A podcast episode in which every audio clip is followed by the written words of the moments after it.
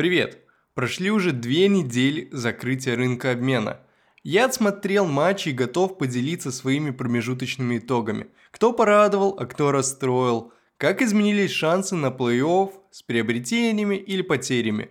В этом выпуске я также расскажу, как я смотрю и анализирую хоккей, и почему для меня хоккейные истории и хайп в разы важнее результативности команд – и не забуду про предсказания на самые интересные матчи выходных. Меня зовут Евгений Загорский, это подкаст про хоккей. Начинаем прямо сейчас. На этой неделе я наткнулся в ютубе на видео с названием «А вы можете назвать 400 хоккеистов?». В нем трое североамериканских парней моего возраста сидят на диване и по очереди называют хоккеистов, которые вышли на лед в этом сезоне.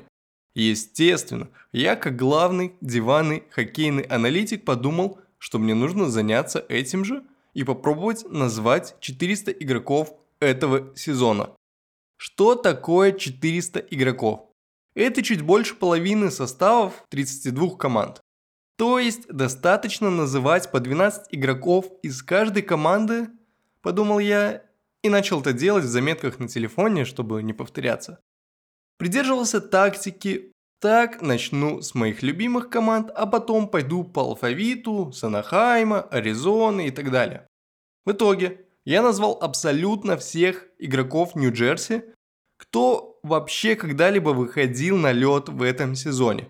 Назвал основной состав Бостона, где-то потеряв э, два игрока запаса, и перешел к алфавиту. А. Анахайм. Вратари Джон Гибсон, Энтони Столларс. А кто третий-то? Хм, ладно, пойду дальше, подумал я, и перейду к защите. В итоге из Анахайма я назвал всего лишь 8 игроков, ощутив проблемы с именами, ведь я решил, что для мозга мало развлечений и нужно называть игроков полностью. Имя, фамилия. Короче, такая же ситуация повторилась с Аризоной и Баффало, и я понял, что я не знаю или не помню игроков, потому что у меня нет насмотренности этих команд. Я не вижу их на телевизоре, не вижу их в приставке, они просто вне моего радара. И из этого я вывел более экзистенциальный вопрос. Как я могу быть объективным в подкасте про хоккей, как мне давать аналитику, если некоторые команды я вообще не смотрю? Ответ очень простой. Да никак. Я не могу быть объективным по двум причинам. Во-первых, есть Нью-Джерси, чьим фанатом я являюсь. Вот я сейчас ловлю себя на мысли, когда злюсь из-за отсутствия Шаранговича, хотя объективно понимаю, что он не доигрывает на нужный уровень, и Эрик Хаула сейчас горячее, и пока есть Нью-Джерси, всегда в подкасте будет доля предвзятости. Я буду за них топить, я буду говорить о Егоре Шаранговиче. А во-вторых, некоторые команды мне не интересны. И мне не хватает усидчивости, сил, времени, желания их смотреть даже нарезками или хайлайтами. И дело не в том, что кто-то скучно играет или находится на дне таблицы и недостоин внимания. Нет, Тут вопрос о моем личном интересе к клубу. Смотрите, вот есть Даллас, второй номер Запада. Играет хорошо, забивает столько же, сколько и Нью-Джерси, команда в порядке. Но потом я открываю их Инстаграм и вижу, как по-уродски они вписали свой логотип. Это... Ах. Потом смотрю на посты, и меня просто отталкивает их визуал. У меня не возникает желания следить за командой. Скорее наоборот, появляется желание поскорее закрыть их профиль. И take. Я считаю форму Далласа одной из самых некрасивых в лиге. Возможно из-за логотипа, возможно из-за оттенка зеленого. И так было не всегда. Прошлая темная форма с логотипом Stars, который не играл в ковбоя с буквой D, была очень даже крутой. И реверс ретро джерси – это пример хорошего джерси Далласа. Окей, я бы мог согласиться, что к Далласу у меня субъективная претензия как у дизайнера, но потом я смотрю на состав команды и мне скучно. Кто все эти люди? Павелски, Робертсона и Бена я знаю. А остальные кто? И вопрос стоит не кто эти хоккеисты. Я видел, как Мир Хайскинен зажигает. Да и вообще, там все талантливые парни, показывающие результат и заслуженно играющие в НХЛ. Вопрос, кто они как личности? Почему я о них ничего не слышу? И вот это для меня как раз таки главная причина, почему я не смотрю Даллас. Мне не хватает историй, мне не хватает хайпа, клевого визуала, чтобы цеплял бы мой взгляд. Мне не хватает хоккея как развлечения и культуры. Мой интерес к другим клубам появляется либо из-за харизматичного игрока, либо из-за красивого джерси, либо из-за скандала, интриги или другого шума. Это такие точки входа для болельщиков. Не стоит ожидать, что человек с улицы придет и заинтересуется умением команды разыгрывать большинство или выводить снайпера на бросок. Да, да некоторые даже шайбу не могут увидеть, о каких хоккейных изысках мы тут будем с вами говорить. Как бы Даллас там не играл, люди начинают смотреть хоккей по другим причинам. Вот для подтверждения моих слов. Сейчас я дам микрофон моей девушке Юле которая расскажет вам, почему из всех команд ей понравился Бостон. Почему из всех команд тебе нравится Бостон?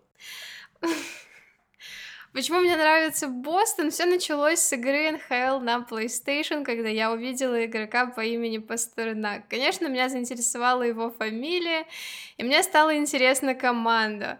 Потом оказалось, что там есть не только Пастернак, но и Маршан, про которого я была, конечно, наслышана, что он крыса, и Женя даже показывал мне видео подбора, какой он плохой, но на самом деле оказалось, что я не считаю, что он плохой, я считаю, что он изюминка этой команды, за ним очень интересно наблюдать. Он понимает свои габариты, он играет соответствующе, и это весело и прикольно. А еще там есть Бержерон, который просто суперский капитан и показывает, насколько он лидер и насколько он заботится о своей команде.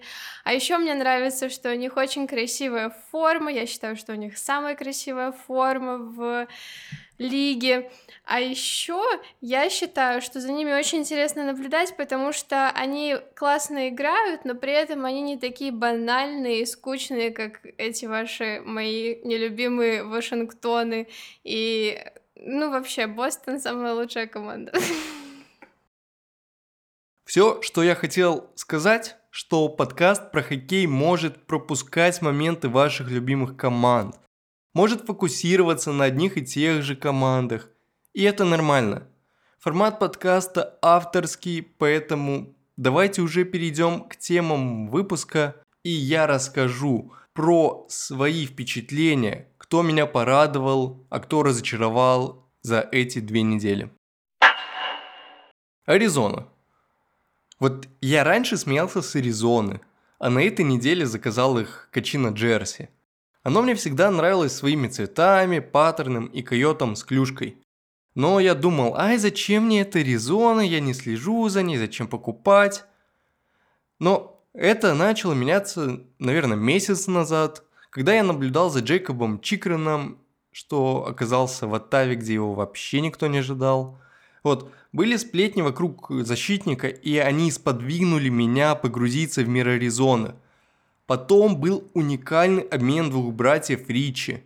До этого момента я вообще не знал, что существует два брата. Всегда думал, что есть один Ричи. И оказывается, это первый в истории НХЛ обмен брата на брата. Очень удобно в плане логистики. Поменялся с братом домами, машинами и все. Смена клуба для игроков ведь это всегда хлопотливое мероприятие – в нем очень много логистики, жизни на чемоданах. Ты прилетаешь к новой команде почти моментально, а твои вещи еще едут где-то там неделю, теряются. Поэтому обмены среди друзей или тем более братьев – это очень удобная вещь. Хоккеисты часто практикуют обмены домами. Правда, в случае Ричи есть еще жены, которые думают остаться на месте и не переезжать сейчас. Меняться женами не предлагаю. Давайте про Ричи. Брэд Ричи испытывал трудности в Калгари. Его преследовали травмы, игрового времени было мало, а желание доказать, что его место в лиге в последний контрактный год было и есть очень много. А его брат Ник, по словам генерального менеджера Койотов э, Билла Амстронга, как раз таки нащупал свою игру и приобрел уверенность в Аризоне. Этот обмен мне кажется красивой историей о взаимопомощи братьев и менеджеров. Одному дают возможность обрести уверенность, а второму побороться за кубок. Эта история сподвигла меня взглянуть на Резону как команду, почитать про нее инсайдерские материалы, посмотреть интервью. И я понял, что это настоящая стая койотов. Атмосфера в команде крайне дружеская. На видео с раздевалок и скамейки игроки Аризоны похожи на друзей из пивной лиги, которые собрались просто поиграть в хоккей. Слаженность подмечают и тренеры, рассказывая, что команде довольно легко найти взаимопонимание на льду, потому что вне льда они дружат. Вспоминая Торонто с игроками, чье эго я чувствую на другом континенте, Аризона кажется, что ли, душевной, очень приятной, близкой к сердцу. Кажется такой командой, за которую хочется болеть, которую хочется поддерживать. Я уже как-то упоминал, что Аризона очень хорошо играет у себя дома на арене в 5000 зрителей. Их рекорд в этом сезоне дома пока что 19 побед, 11 поражений, 3 поражения в дополнительное время – будучи андердогами, не-не, лучше андеркойотами, они обыграли Калгари, Миннесоту, Нэшвилл, Тампу, Вегас, Бостон, Колорадо и так далее. И как бы я до этого не смеялся с арены в 5000, она делает свое дело. Стены заряжены энергией, а самое главное, не давят. Когда ты выходишь на лед Мэдисон Сквер Гарден, как бы ты не блокировал свои мысли, ты чувствуешь взгляды снобных нью-йоркцев, что пришли на матч. Ты хочешь показывать им результат, радовать их, потому что чувствуешь, какие у них ожидания и какая на тебе ответственность. А у мульт-арены масштабы меньше, и со стороны мне кажется, что и давление должно быть меньше. То же самое и про раздевалку – Аризона располагается в студенческой арене, и ее раздевалка по пафосу несопоставима с раздевалками Эдмонтона, Торонто, Монреаля. Это помогает игрокам чувствовать себя проще, приземленнее что ли, и как следствие ставить команду на первое место. Когда над тобой не висит здоровенное лого Эдмонтона, а таблички и фотографии грецкие не смотрят на тебя из каждых углов – ты как игрок начинаешь больше уделять внимание людям вокруг, а не начинаешь грузиться прошлым и сопоставлять себя с бумерами, ой, хотел сказать, звездами прошлого. Поэтому раздевалка Аризоны – это довольно решающий фактор. Там сидят друзья, они любят хоккей, у них есть взаимопонимание, есть сыгранность и есть результат дома. Кроме классной атмосферы, что я увидел – Присматриваясь к Аризоне, я еще подметил красивую альтернативную форму с леттерингом Аризона. А потом узнал о коллекции мерча. Наверное, самого стильного, что я видел в НХЛ. Даже было чувство, что это бренд одежды решил поиграть в хоккей, а не хоккейная команда решила сделать одежду для фанатов. Будет возможность и желание, посмотрите на их новые худи и свитшоты. Продажи должны быть э, в числах 20 марта, где-то на официальных сайтах Аризоны. Ну вот, как-то так, и из таких мелочей я стал интересоваться Аризоной. Койотам ставлю класс, они меня радуют, воодушевляют и просто андеркойоты. А вот кто меня не радует, это Питтсбург. Пару месяцев назад я видел их как команду плей-офф, а сейчас большие сомнения. Во время окна обменов пингвины сначала спали, а потом сделали непонятные обмены. Ну окей, сделали и сделали. А что по игре после дедлайна? Поражение от Флориды, от двух Нью-Йорков и Монреаля. Лишь одна уверенная победа над Филадельфией 5-1. А все остальные матчи это походы в овертайм. И у меня сложилось впечатление, что игры Питтсбурга вымучены и очень тяжело даются команде. Показатели типа большинства меньшинства, разницы голов средние, прямом смысле команда там в середине таблицы по этим показателям. Там довольно хороший процент взбрасывания и восьмое место в лиге от Кросби, Малкина, я другого и не ждал. Но игры вымучены, и что меня заставляет думать о Питтсбурге как не о команде плей-офф, это вновь вратарская связка. В прошлом году мы видели, как это стало причиной вылета Питтсбурга из плей-офф. Из-за травм тогда на ворота экстренно пришлось э, выходить Луи Домингу. Он вообще там ел брокколи с э, острой свининой и не ожидал, что будет играть. Ну и, и как бы Третьим вратарем играть против Игоря Шестеркина, обладателя Визины, было, мягко говоря, сложно. В этом сезоне Тристан Джари перенес несколько травм и все никак не может вернуться в игру. Он потерял уверенность и часто является фактором поражений. Десмит играет лучше и, на мой взгляд, сейчас должен занимать звание первого вратаря команды. Но если посмотреть через призму лиги – то сложно назвать Десмита номером один и X фактором плей-офф. Читая твиттер фанатов Питтсбурга, я замечаю много упреков в сторону Картера. Его просят вычеркнуть из состава и не играть больше никогда. Особенно после матча с Монреалем, когда Джефф Картер заработал минус 4, сыграв всего лишь 9 минут – но я бы не назвал это проблемой Картера. Джефф выходит на лед и выигрывает сбрасывание. Делает ровно столько, сколько можно ожидать от четвертого звена. Проблему я вижу в том, что тренер Пингвинс мыслит Картером прошлых великих лет и доверяет игроку, из-за чего выпускает на лед, когда можно было этого не делать.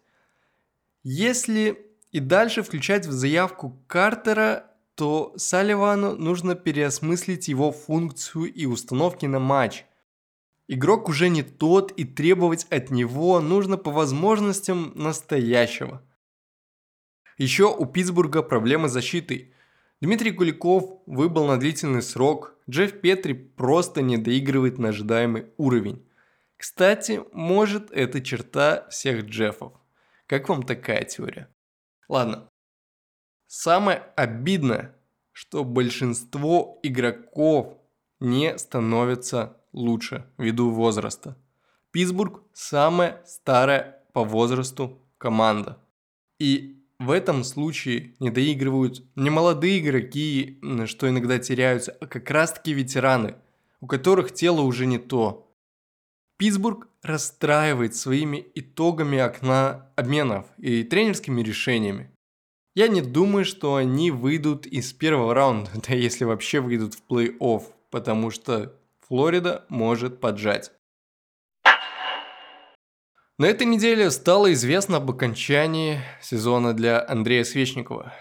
Парень выбыл с травмой колена и уже в этот четверг перенес операцию.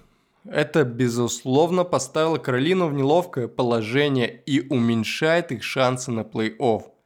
Если верить дата Сайнсу, то после травмы Свечникова шансы Каролины на выход в финал конференции упали на 5,7%, а на чемпионство на 2,7%. Выбывание сначала Пачаретти и Каши, а сейчас Свечникова должны сказаться на стабильности атаки ураганов и сменить фокус в сторону защиты и игры вратаря, в которых команда хороша. Недавно в Каролину переехал Йоси Пульярви, которого, на мое удивление, поставили в первое звено Себастьяном Аха и Сетом Джарвисом. Будет интересно смотреть за его влиянием на игру в ситуации отсутствия ключевых игроков. Интересно потому, что Йоси не выделяется результативностью и чаще отыгрывал второстепенные роли. Но, возможно, с атакующим потенциалом Пульярви все в порядке. Его малая результативность – это следствие Эдмонтона. Ведь бывает так, что не подходит, ну просто не подходит команда или тренер. Это так же, как поставить Артемия Панарина в команду к Брагину, его биться, бороться. Ведь потенциал и креативность была бы просто уничтожена моментально. А вот у Каролины есть обратный пример.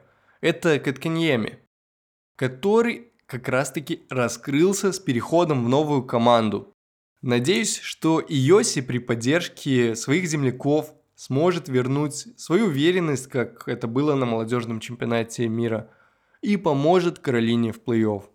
Приобретение Пульярви добавило ураганам габаритов на фланге. Йоси крупнее остальных и может помогать в силовой игре у борта там или у пятачка. В плей-офф точно будет полезно. Если ураганы сохраняют лидерство дивизиона и выходят на первое место Wildcard, то их ждут Питтсбург или Нью-Йорк Айлендерс. Оба клуба не должны стать проблемой для Каролины – над пингвинами 4 из 4 побед, хоть и с небольшим перевесом. Но в плей-офф зарешают вратари. А у Питтсбурга, как я уже говорил, дела плохи. Так что нет проблем для Каролины. А с Нью-Йорк Айлендерс бенчмарк нас ждет в апреле. До этого Каролина дважды их обыгрывала в начале сезона и один раз проиграла. Но это уже не в счет. Айлендерс более вязкий соперник – который может закрыться в зоне и усыплять зрителей. И без креативной атаки со Свечниковым будет сложновато, но реально. Реально забить. Каролина у меня не вызывает больших сомнений, команда умеет играть слаженно и дисциплинированно. Чего не скажешь о Торонто. Я с самого начала не был фанатом такого радикального обновления состава и до сих пор считаю, что Торонто лишь навредили себе обменами. Проблема все та же. Я не вижу целостности команды. Звенья постоянно меняются, последние недели приколы с 11 нападающими и 7 защитниками, а там ищет постинг фаната в Твиттере. Сыгранность ведь довольно важный параметр, и у Торонто он все еще на низком уровне. Даже если отпустить ботом 6, где новые лица – основная четверка будто не подходит друг другу. По крайней мере, такие мысли у меня на протяжении всех этих лет. Ну, либо зачем так часто менять линии? Чего хочет добиться тренер?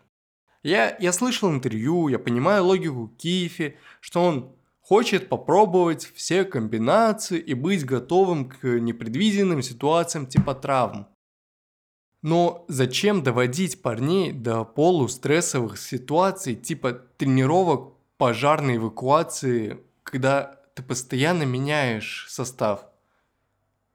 Вот Нюландер, хороший ведь парень, который был бы уже давно суперзвездой, если не был бы в Торонто, где мы изредка видим проблески, а потом стряска состава, и он теряется. Просто потому, что тренер решил что-то попробовать новое. Напомню, у Вильяма Нюландера 79 очков – из них 35 голов и 44 ассиста. Это лучший сезон в карьере игрока. До этого он летал где-то в облаках, а мог бы летать среди звезд. Все данные для этого есть. Интересно, что лучше всего он играет, когда на льду нет Марнера и Тавареса. Они просто пересекаются по стилю с Марнером, и каждый тянет на себя это одеяло. В итоге Самый высокий XG у Ньюландера в связке с Мэтьюзом и Бантингом и составляет 14.9. Это самая результативная связка Торонто. А вот если убрать Ньюландера, то эффективность падает до 8,3. Ну, почти наполовину. Ньюландер красавчик. Зафиксировали, идем дальше. Кого я считаю красавчиком, кто меня радует, так это Ноэл Акиари – Он просто выкладывается и показывает профессионализм и желание побеждать. У него малое количество потерь шайбы, большое количество хитов и хороший процент выигранных сбрасываний – 61,9. А это третье место в команде, между прочим. И если вы думаете, что я такой с умным видом сидел и смотрел все матчи Торонто и подмечал профессионализм Акиари, нет. Это мнение основано на словах главного тренера и канадских аналитиков, что как раз таки и смотрят все матчи Торонто всю свою жизнь, а потом делают заметки на полях. Я лишь анализирую данные, читаю материалы и смотрю нарезки, и на основе этого делаю вывод по Торонто. Но пока я искал информацию по игроку, наткнулся на интересную историю про Акиаре. Когда он играл еще в Сент-Луисе, он зарекомендовал себя как большого любителя печенья и сладкого. Да, печенье. Как-то во время командного ужина Ноэл при официанте команде достал коробку печенья и начал его есть ножом и вилкой, приговаривая «Куки тайм, куки тайм». В общем, харизма и чувство юмора у парня есть, и оно должно идти на пользу команде. Не всегда же смотреть на этот пафос усов в раздевалке. Нет, не всегда, наверное. Ну ладно, далее я хотел подметить травму кисти Райана Урайли. Игрок выбыл на длительный срок и вернется лишь к плей-офф. Для листьев это серьезный удар, ведь у них пропал центр, лидирующий по проценту выигранных сбрасываний. И чтобы лучше всего описать потерю О'Райли, мы можем посмотреть на действующую схему Торонто в 11 нападающих и 7 защитников, что довольно необычно для НХЛ. У Торонто есть несколько причин использовать в нынешней ситуации именно ее, а не выпускать Алекса Стивенса как 12-го полевого. Во-первых, у Орайли были функции двухстороннего форварда с большим упором на защиту. Найти альтернативу среди других нападающих ботом 6 не получится. Во-вторых, Состав переукомплектован защитниками и вычеркивать сразу трех – Лильергена, Шена и Густавсона – нерационально с точки зрения боеготовности защиты. Вот будет плей-офф, будет Тампа и иметь холодных защитников явно не вариант на победу в серии. В-третьих, ботом 6 собран из говна и палок и не приносит результата, поэтому лучше дать игровое время Мэтизу, Марнеру и Ньюландеру. У всех троих среднее игровое время теперь больше 22 минут. Из последствий такой схемы перенапряжение главных нападающих и увеличение шанса травмы. Ну, а самое заметное – это неразбериха и хаос, что влияют на сыгранность. Частая ротация нападающих и впрыскивание топов в нижние звенья порождают ситуации потери шайб – и я вижу очень большие проблемы у Торонто с этим показателем. Команда стабильно теряет по 15 шайб за матч, а это много, особенно если твой соперник Тампа. Молнии на этой неделе играли с Нью-Джерси и забили 3 из своих 4 голов в моменте, когда Нью-Джерси теряли шайбу. А теперь представьте, Торонто, которая теряет шайбу еще чаще. В общем, такая несыгранность и слабый контроль шайбы подводит Торонто под категорию разочарования.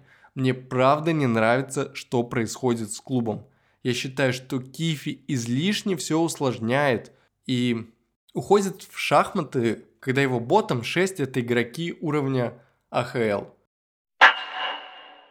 Далее меня разочаровали Калгари, ибо я их тоже видел в плей-офф. Но, увы, Хубердо никак не может прийти в себя. Последние 10 игр Эндрю Манджапани и Назем Кадри вообще без голов. Первый так вообще с одним очком при 17 минутах игрового времени. Второй вот кидал 31 раз с поворотом и ничего не забросил. Напомню, контракт э, Назма Кадри это 7 лет по 7 миллионов. И все это за 31 бросок и 0 голов. кринж, короче. Если говорить про выступление Огоньков после дедлайна, то 4 победы и 3 поражения. А самое тупое, что поражение от Анахайма и Аризоны. И это в моменты, когда очки от таких команд прям особенно важны. Они должны быть способом набора очков. Теперь Калгари находится вне зоны плей-офф. Перед ними Виннипек и Сиэтл. Обе, кстати, тоже не выделяются стабильностью в последнее время. Но у Калгари на оставшуюся часть сезона расписание легче, чем у Виннипега. Можно набирать очки и лезть вверх по таблице. Больше половины игр будет дома. Есть еще шанс вернуться в гонку, но для этого нужно начать забивать. А с этим, бы так сказать, ну прям не везет. Количество опасных моментов, да, возросло, а реализация и количество голов только падают. К ведьме, что ли, там сходите, порчу снимите. Что еще то можете сделать? Начать играть нормально. А вот их соперники по дивизиону Edmonton Oilers чувствуют себя лучше и радуют меня. Конор Макдэвид летит ракетой к Hart Trophy, забивая почти в каждой игре. На момент записи подкаста Макдэвид уже забил 57 шайб и сделал 74 результативные передачи. Вау. Но сегодня не о нем. Конор Макдэвид слишком скучный как личность, чтобы его обсуждать. Он там на неделе заявил, что его любимая группа Nickelback, что может быть скучнее. Поэтому я хотел вам рассказать про Эдхольма. Крупный шведский защитник с мощным броском сделал Эдмонтон значительно сильнее. Несмотря на возраст Матиаса и цену, которую пришлось заплатить, Оллерс получили опытного защитника, который выходит против элиты других оппонентов и отрабатывает. Каждый свой пенни, каждый свой пик. За 8 игр с Эдмонтон Матиас имеет результативность плюс 13, забил гол с щелчка и отдал три голевых паса. Также он берет на себя силовую игру и блокирует броски. А самое классное, что его появление положительно сказывается на других игроках. Например, Иван Бушар приобрел уверенность и начал показывать более динамичный и агрессивный хоккей, зная, что где-то рядом есть Эдхельм, который всегда подстрахует. За последние пять игр Бушар забил один гол и сделал 4 ассиста, при том, что в целом сезоне до появления Эдхельма у Бушара получилось сделать 3 гола и 21 передачу. До сих пор считаю, что это очень клевое приобретение для Эдмонтона, особенно в ситуации травм и проблемной вратарской линии. У Оллерс травмированы правые защитники Оскар Клифбом и Райан Мюррей – Отсутствуют двухсторонние форварды Райан Маклауд и Зак Хайман. А на воротах хорошо проявляет себя лишь Стюарт Скиннер, который к началу сезона вообще не был первым номером даже близко. Все эти проблемы защиты, возможно, очень больно чувствовались, если бы не было Эдхельма – и нет, я не пытаюсь возвысить его до статуса защитника всех времен, такого атланта, держащего на своих плечах весь Эдмонтон. Я, я просто хотел сказать, что он очень хорошо помогает команде и положительно влияет на игроков.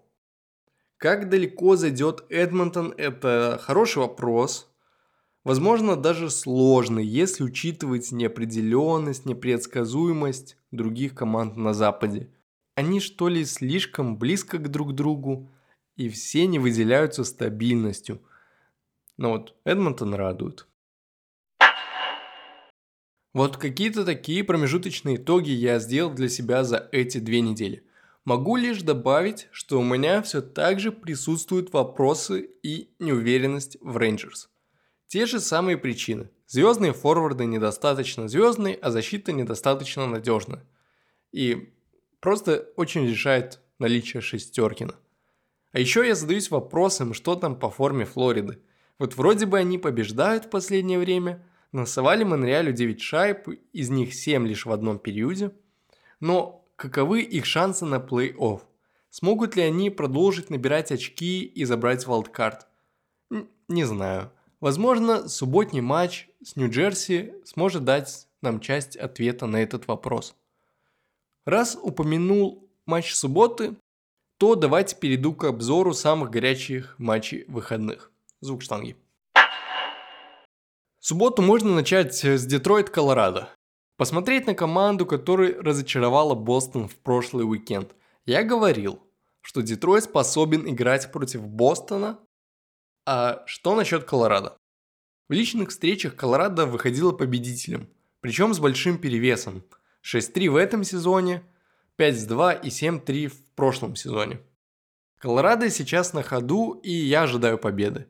Но на матч Детройт э, с Колорадо я залетаю на час. После этого я переключаюсь на Бостон, Миннесота.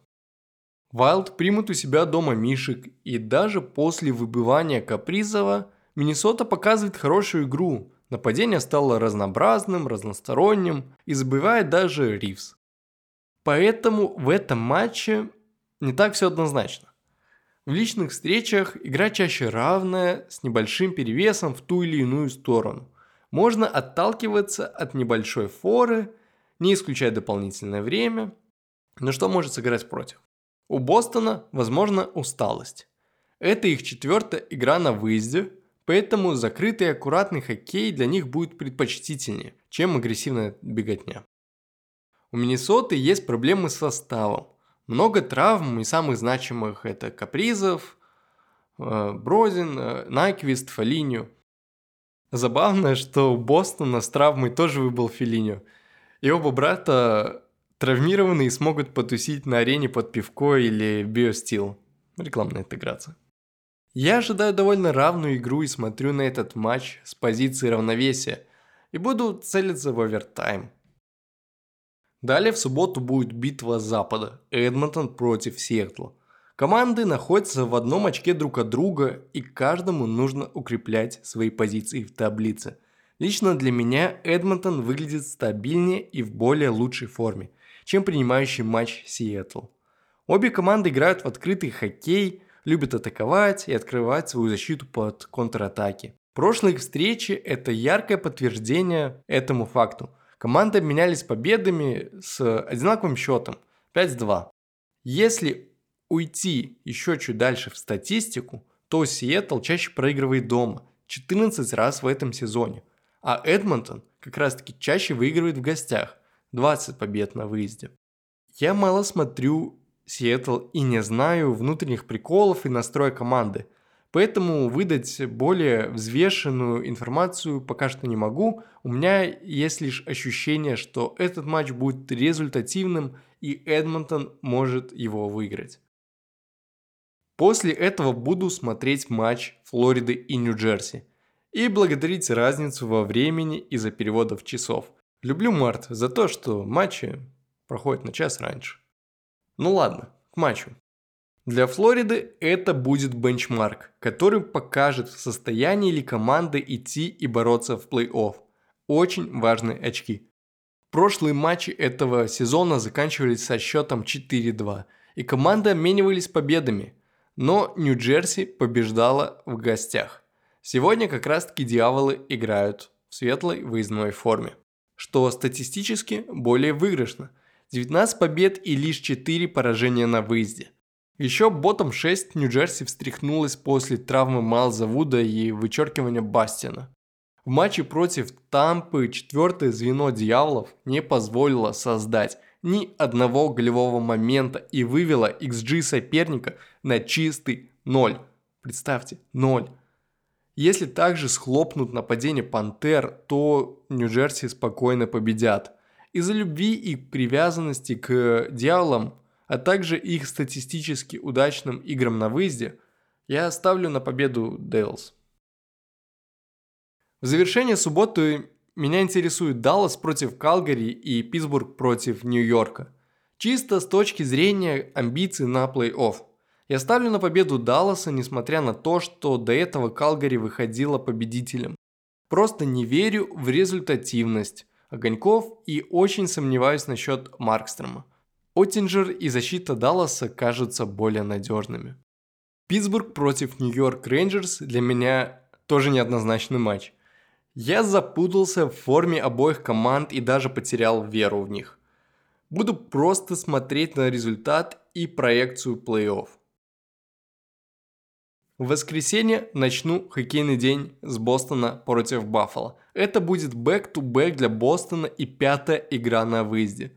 Будет тяжело физически, поэтому можно думать в сторону Баффала, но их запал в последнее время куда-то пропал. Они находятся вне зоны плей-офф и вряд ли там будут. Бостон в этом сезоне уже выигрывал две игры у Баффала и потерпел поражение в дополнительное время.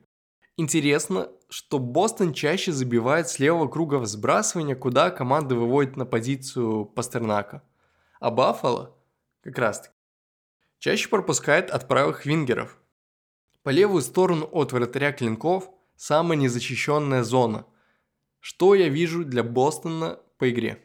Это возможность использовать комбинации от бортов и офиса Грецки. То есть вкидывать шайбу в зону и отбирать у борта – или заезжать с ней за ворота и отдавать передачу назад, оставляя игроков Баффала в торможении, смотрящими в противоположную сторону. В общем, идея давать пасы на пятачок против своего движения и оттуда расстреливать вратаря. Знаю, сложно описывать словами и легче было бы схемы нарисовать.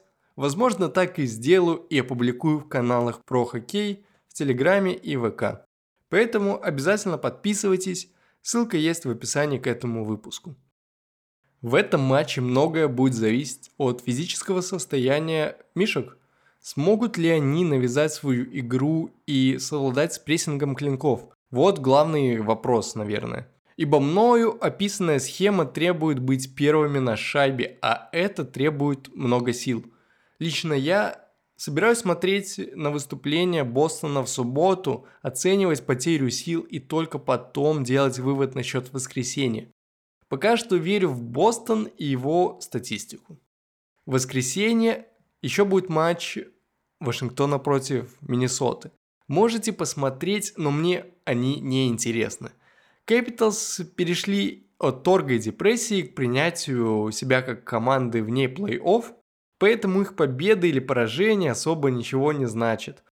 Кроме Миннесоты, которая может стать дальше от Далласа и ближе к Колорадо. Запад это вообще какой-то миксер, в котором я предпочитаю жать на кнопку до тех пор, пока масса станет неоднородной и не появится ясность в положении команд. Если бы мы тут с вами сидели и высчитывали влияние матчей на сетку Запада, просчитывая там все возможные результаты, то закончили бы не хоккейным подкастом с подпивасной аналитикой, а кружком какого-то data science а. В игре NHL на PlayStation я бы в таком случае поставил на симуляцию до плей-офф и смотрел по факту на результат. То же самое хочу сделать со своим мозгом и меньше думать о западной конференции, по крайней мере до апреля. Слишком всего неоднозначно. Вот и подошел к завершению восьмой выпуск подкаста про хоккей. Спасибо, что дослушали до этого момента. В списке стран я вижу прибавление и хочу передать привет тем, кто слушает меня в Сингапуре, Ирландии, Эстонии. Про Алдов, что на месте, из России, Казахстана, Хорватии, Германии, США, Канады я тоже не забываю. Всем вам благодарен. Рассказывайте о подкасте своим друзьям – Давайте формировать хоккейное сообщество. И знаете, что еще в этом поможет? Конечно, ваши оценки подкасту, там, где это возможно. Жду ваших звезд, комментариев и говорю вам пока.